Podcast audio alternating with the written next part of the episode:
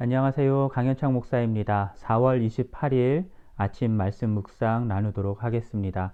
오늘 우리가 함께 볼 말씀은 에스겔서 45장 18절부터 46장 24절까지인데요. 어, 내용상 46장 18절까지만 나누도록 하겠습니다. 그리고 분량이 많아서 봉독은 45장 18절부터 25절까지만 읽도록 하겠습니다. 여호와께서 이같이 말씀하셨느니라. 첫째 달 초하룻 날에 흠없는 숫송아지 한 마리를 가져다가 성소를 정결하게 하되 제사장이 그 속죄제 희생제물의 피를 가져다가 성전 문설주와 제단 아래층 네 모퉁이와 안뜰 문설주에 바를 것이요. 그달 7일에도 모든 과실범과 모르고 범죄한 자를 위하여 역시 그렇게 하여 성전을 속죄할지니라. 첫째 달 열 나흔 날에는 유월절을 7일 동안 명절로 지키며 누룩 없는 떡을 먹을 것이라. 그날의 왕은 자기와 이 땅 모든 백성을 위하여 송아지 한 마리를 갖추어 속죄제를 드릴 것이요.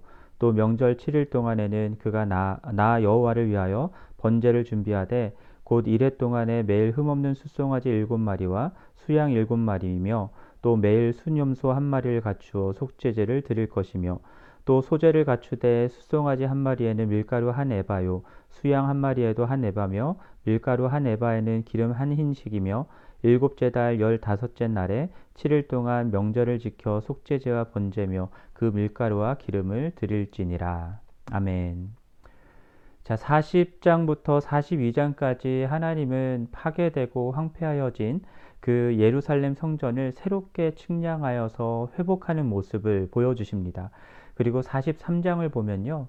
어, 에스겔서 10장과 11장에서 여호와의 영광이 성전을 떠나는 장면이 나오는데 그것과 동일하게 동쪽 문을 통해서 다시금 여호와의 영광이 들어오는 것을 보여주고 있습니다.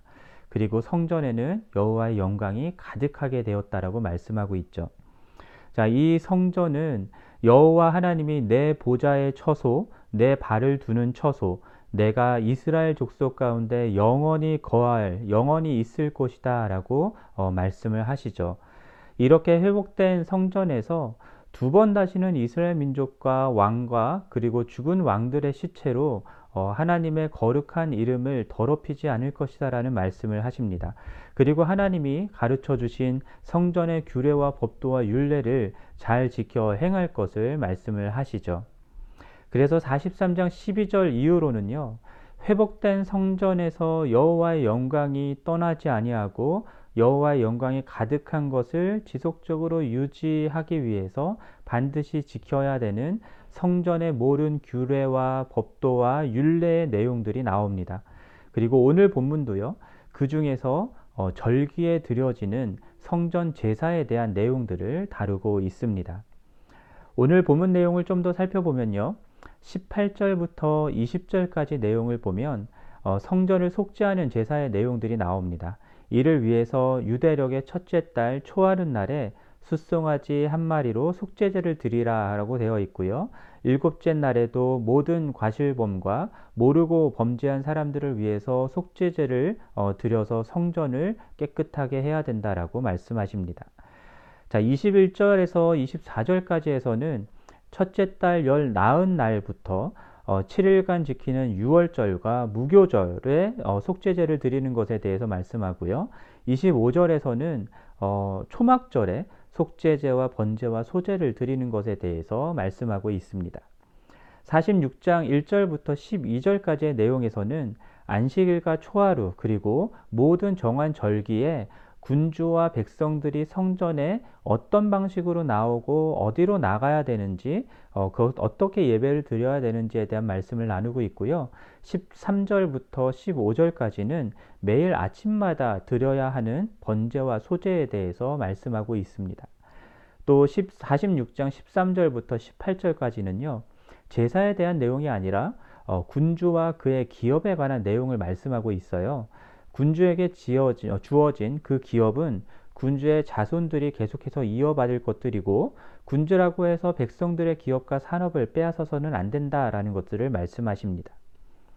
어, 시간 관계상 절기에 드려지는 이 제사의 구체적인 내용들을 하나하나 다 살펴보지는 못했는데요. 어, 여기서 우리가 발견하게 되는 반복되는 단어 하나가 있습니다. 어, 그것이 무엇이냐면 바로 왕 또는 군주라는 단어입니다.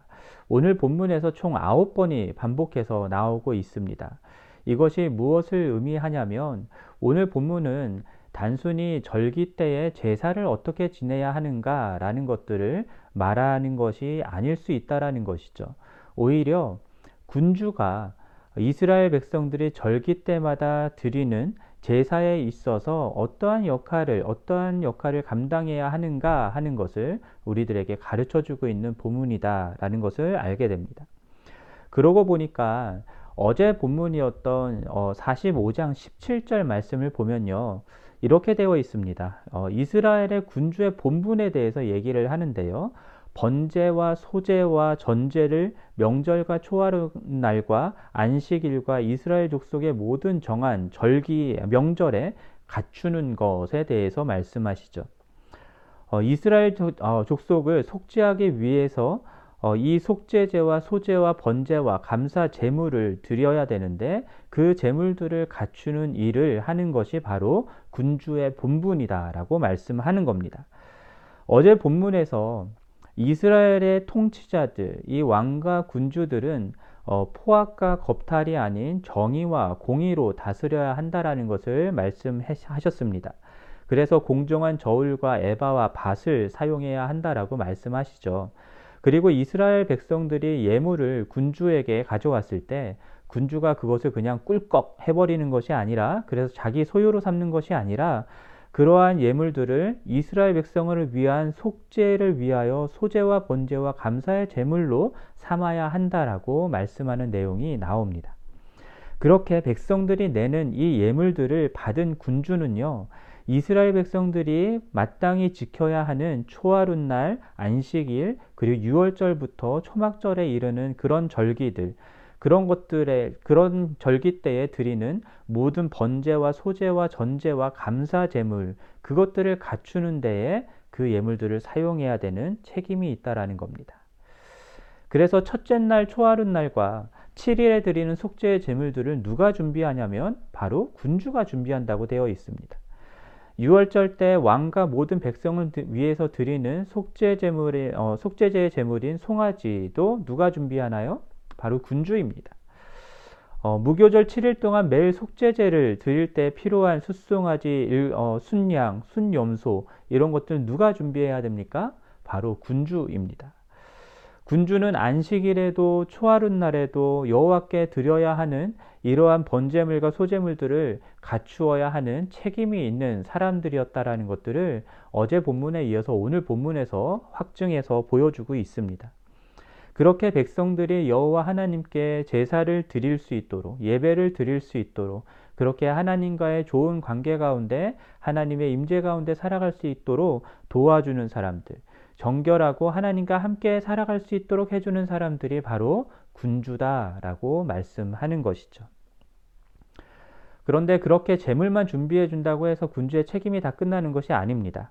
군주 역시 성전의 법도를 따라서 어, 하나님께 나와서 예배를 드리는 사람이어야 했습니다. 그래서 46장 10절 말씀을 보면요. 이스라엘 백성들과 함께 성전에서 들어오고 성전에서 나가서 나가면서 어, 예배해야 된다라고 말씀하고 있고요.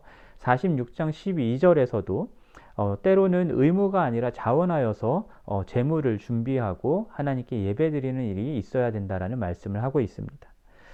왕 또는 어, 군주라는 사람들은 권력을 가진 사람들이죠. 이런 권력을 가지고 이스라엘 백성들을 통치할 때 어, 이스라엘 백성들이 내는 예물을 받는 사람들이기도 했습니다. 그러나 그 권력과 예물을 받은 것들 가지고 자신을 위해서 사용하는 자들이 군주가 아니라 위로는 하나님께 예배하는 사람이어야 하는 것이고요. 아래로, 아래로는 백성들이 하나님께 나아가서 예배할 수 있도록 필요한 것들을 갖추는, 재물을 갖춰주는 사람이 바로 이 군주다라고 오늘 본문은 말씀하고 있는 것입니다. 자, 이러한 관점에서 보면요.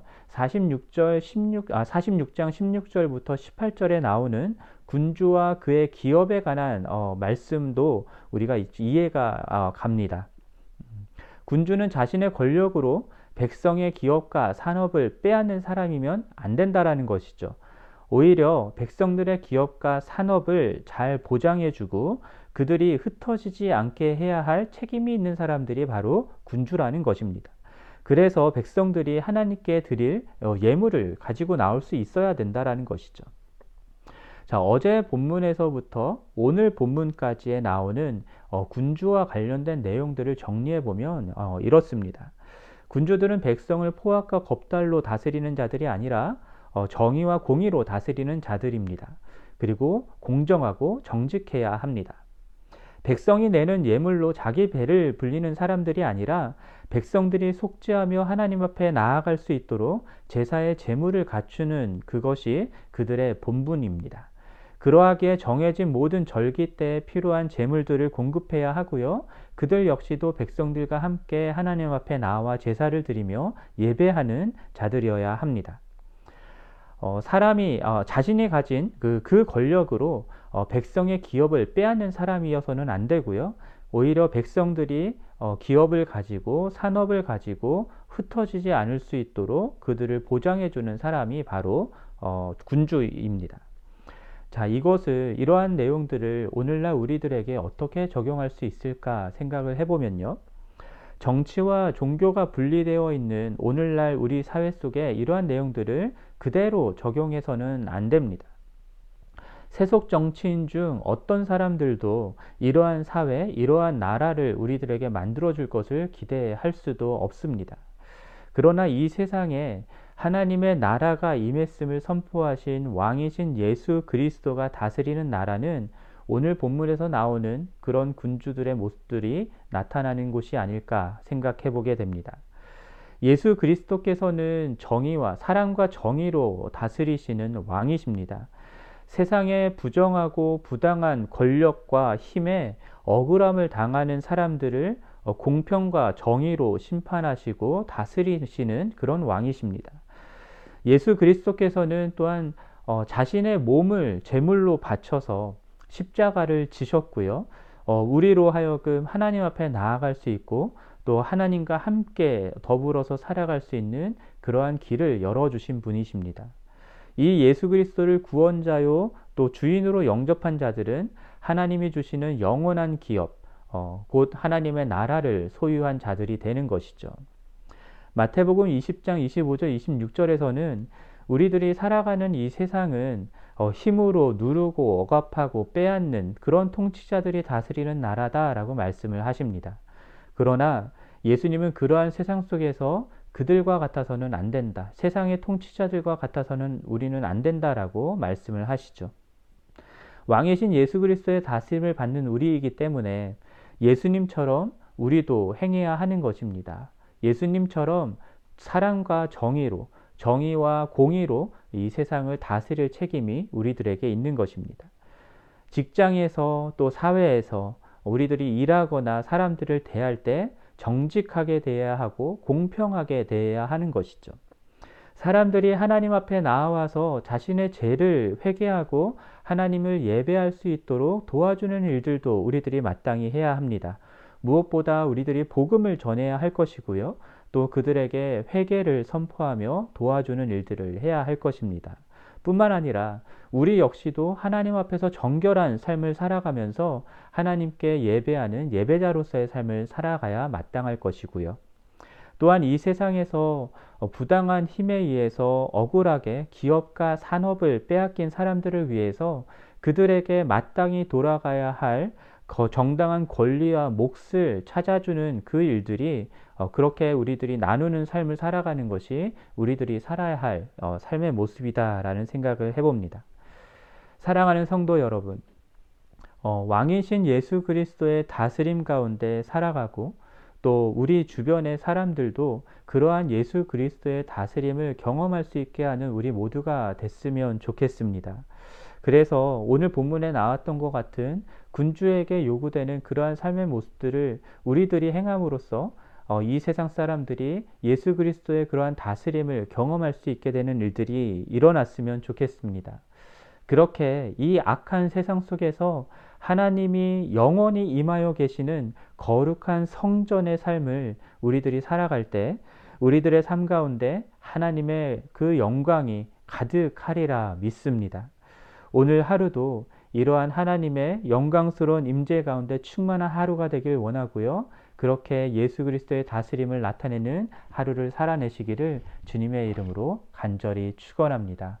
오늘 말씀을 생각하면서 우리 찬송가 38장 1절 우리 함께 부르도록 하겠습니다.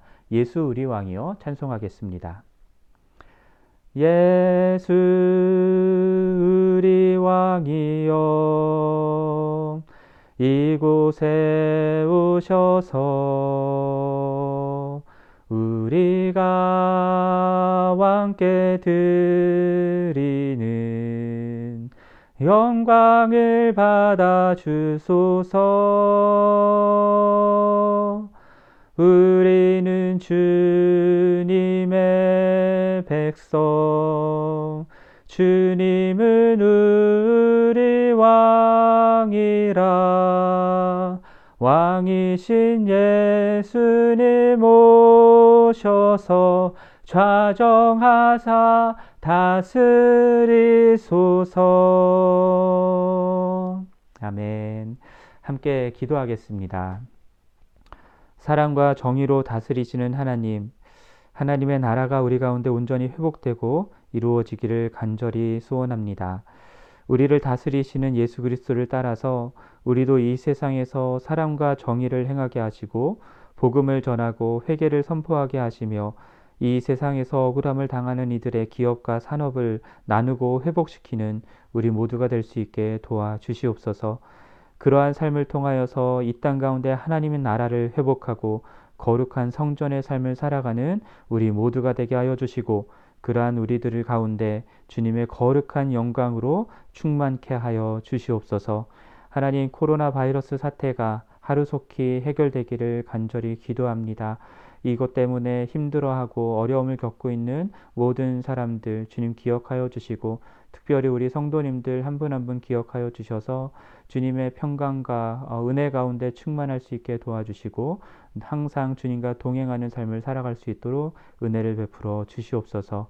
이 모든 말씀 우리 주 예수 그리스도의 이름으로 기도합니다. 아멘. 오늘 하루도 말씀과 함께 승리하시기를 바랍니다.